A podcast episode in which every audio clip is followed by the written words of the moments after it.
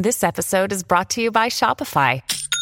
Forget the frustration of picking commerce platforms when you switch your business to Shopify, the global commerce platform that supercharges your selling wherever you sell. With Shopify, you'll harness the same intuitive features, trusted apps, and powerful analytics used by the world's leading brands. Sign up today for your $1 per month trial period at shopify.com slash tech, all lowercase. That's shopify.com slash tech. This is Afternoons with Rob Breckenridge on News Talk 770 Radio, Calgary's breaking news and conversation station. You know, off the heels of this uh, announcement from Facebook recently, that they're going to hire 3,000 additional staffers to review nasty content, violent content, hate speech, that kind of stuff. I mean, it raises the question of, well, what does that kind of job involve? There are already about 4,500 people employed by Facebook who do this kind of work. So that's uh, a lot of people.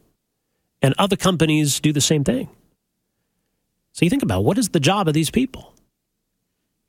Well, for a lot of folks, it involves sitting at a computer in an office in countries like the Philippines, India, and spending hour upon hour, thousands and thousands of images a day, deleting them, having to look at basically nine to five or even longer look at awful stuff. Stuff that other people aren't supposed to see and shouldn't see, but your job is to see them. What kind of a toll is that going to exact on somebody? I know, look, there are first responders, people who work for the police services, that they have to do that kind of thing. Uh, but that's a pretty awful job, isn't it? Uh, so the timing's interesting because a new documentary out called The Moderators that explores the lives of some of these people. Uh, you can see this for yourself at fieldofvision.org. Joining us on the line is uh, Ciaran Cassidy, who's the director of this documentary, The Moderators. Uh, Ciaran, great to have you with us. You're welcome to the program. Yeah, thank you for having me. So, about how many people does, face, does Facebook already have doing this kind of work? Uh, from what I could read in their press release there the other day, they state that they have they had 4,500 working in this job, and they are now taking on an additional 3,000. Right. Now, I, I, think, you know, from an outside observer's perspective, we can appreciate why Facebook wants to screen out certain kinds of content. Uh, there, there's some responsibility on their end to, even to do so. But uh, this is quite a job, then, we're asking these people to do. What, what is it exactly that these people are doing right now? Yeah, well, it's, it's not Facebook. It's, it's not just Facebook, but I think it's an industry wide. You have to figure it's there for Facebook, but I think industry wide, it's 150,000 people are working across the globe in this, and it's quite a like I think it's quite a unique industry, but the simple way to explain it is they remove all the nasty, uh, offensive material so that people uh, in the Western world don't see it.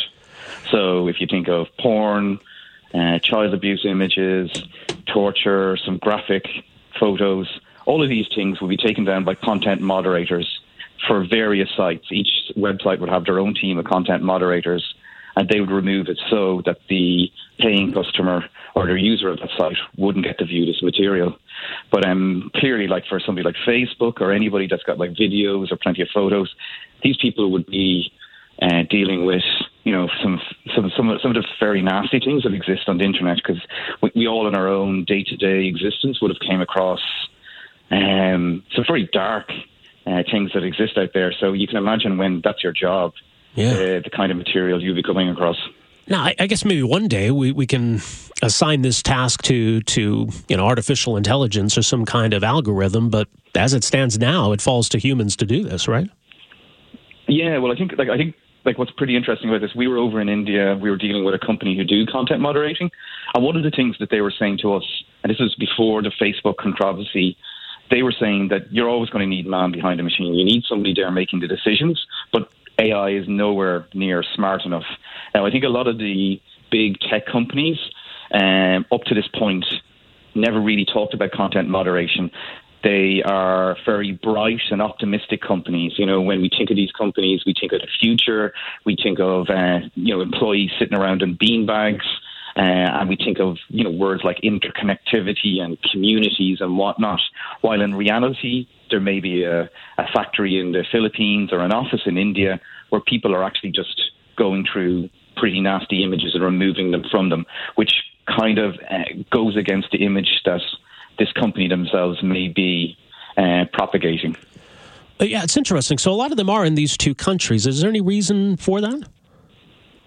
Um, I think it's the same why maybe clothes would be made in certain countries, or mm-hmm. you know, you know, economies of scale and globalization. Like I think for this, um, clearly, like if you were doing it in India or Philippines, it's a lot cheaper. So this work would be very user intensive. So if you imagine your data website and every image that's posted or everything that's put up on the website has to be cleared by somebody, that's a lot of a lot of work. So um, it's the kind of um, labour intensive work that would end up getting um, outsourced to somewhere in the Philippines or India.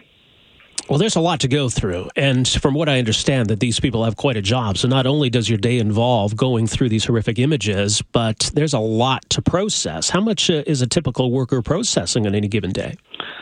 Yeah, well, like I, I think like when we talked to uh, people in India, um, and they worked in a very good office. Like it was good conditions.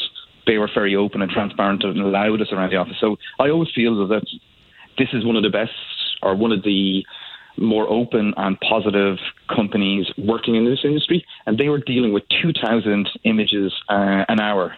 So wow. they were going through a huge amount of uh, material. So, like when you see the film, you can see that people are just tap, tap, tapping away on the mouse, and they're kind of constantly processing it. So it's not like, let's say, your people are sitting around stroking their chin and wondering about whether to include it or not and discussing it. They're just, you know, they're working through a large amount of uh, material very, very quickly. So, um, not only are they dealing with very nasty uh, subject matter, but they're also doing it at a very quick rate. Well, does that lend itself though to to some overreaction? I know some companies have been criticized about being too sensitive when it comes to pulling certain pictures offline. I mean, is that a, a consequence of, of this kind of approach and the, the sheer volume they have to deal with? Yeah, yeah. Well, I, I like I don't know about like, I I wouldn't know about any arguments of oversensitivity to be honest because I'm not, I'm not I, I wouldn't be sure of it. But yeah, like I, I'd imagine like there there may be um like like one of the things that they t- discuss in the film is like the cultural issue. So something that may be offensive in one country may not be in the other yeah. area. But usually, what happens with these companies is like let's say the company that we were dealing with, there most of the employees are Hindu, so a lot of things that they were dealing with would they would would be offensive to them and against their religion, certain things anyway. Um, but they, they they will only block whatever the company told them to block. So mm-hmm. they're given a set of guidelines. So it differs from website to website. So the guidelines for uh, one company may be different from another. So certain things might be allowed to happen on one site that may not be allowed to happen on another site. So in reality, I, it's not really the moderators; it's really the instructions they're getting from the website owner themselves.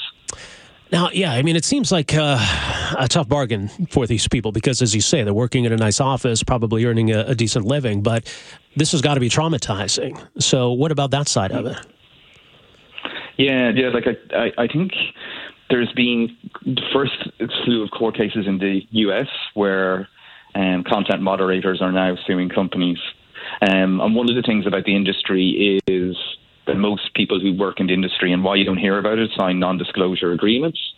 Um, I think the thing about it is is that when we talk to people within this company in India, they didn't. Nobody really spoke of the deep trauma that they were undergoing when they're there.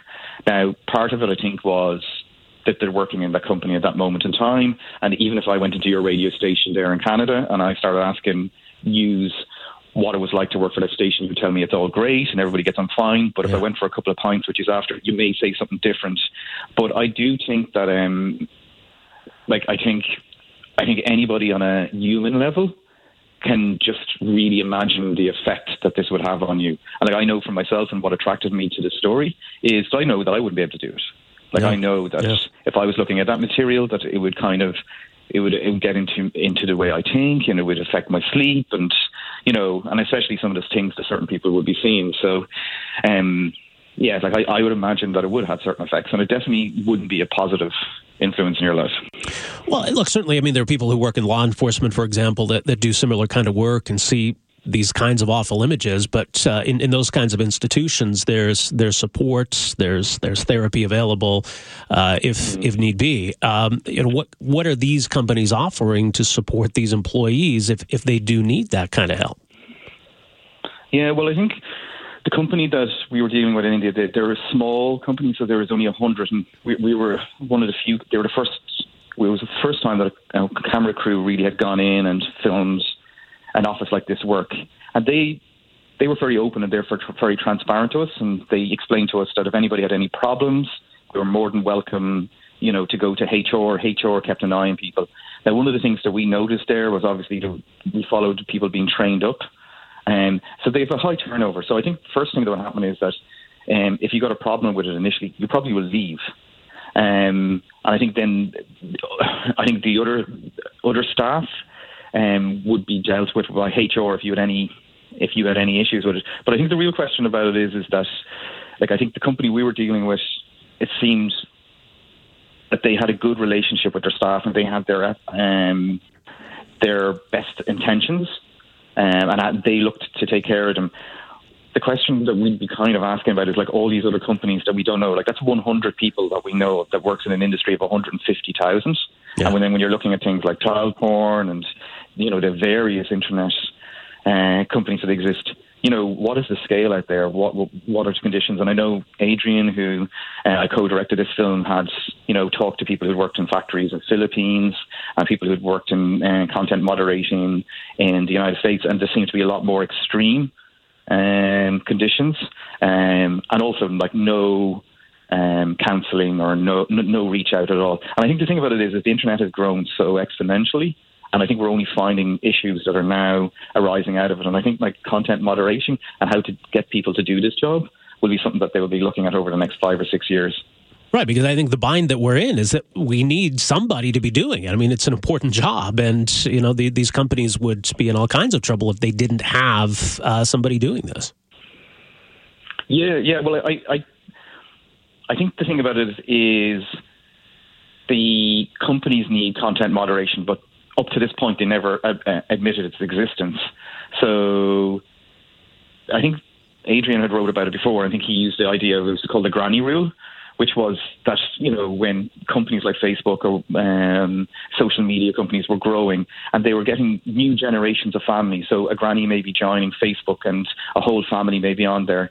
That if all of a sudden a very graphic photo or something like this popped up on their stream, that person, if they saw it, would never go back on the site um, if they saw this graphic I- image or video. Um, so companies knew years ago that the importance of content moderation because it would scare off um, volatile um, new customers and it would you know affect how your company grows. Um, I think now, like with this very dark, you know, development in the last, you know, couple of weeks, where I think there's been two murders on Facebook Live. Um, so Facebook had moderators, and now they're hiring more moderators uh, concerning you know dealing with this. Like I think it's a necessary job. Um, they're looking at you know how to deal with this kind of you know very modern phenomenon. Um, but it doesn't stop it in any way. You know, like yeah. if, if you load something up on Facebook, it'll be still there. I think what this just means is that to try and get the videos down quicker, because I think the one in Cleveland was up for two hours or something like that. Right. So it would have been on other websites. People would have downloaded. People would have viewed it before it got reported. Yeah, well, a lot of important issues this raises. Uh, the documentary is called The Moderators. Uh, people can uh, watch it for themselves at uh, fieldofvision.org. Uh, Ciaran, thanks so much for making some time for us to, here today. Really appreciate this. No problem. All the best. Take care. Are you too? There you go. Ciaran Cassidy, director of this uh, documentary called The Moderators, fieldofvision.org. We're back with more right after this. Afternoons with Rob Breckenridge, starting at 1230 on News Talk 770 Calgary.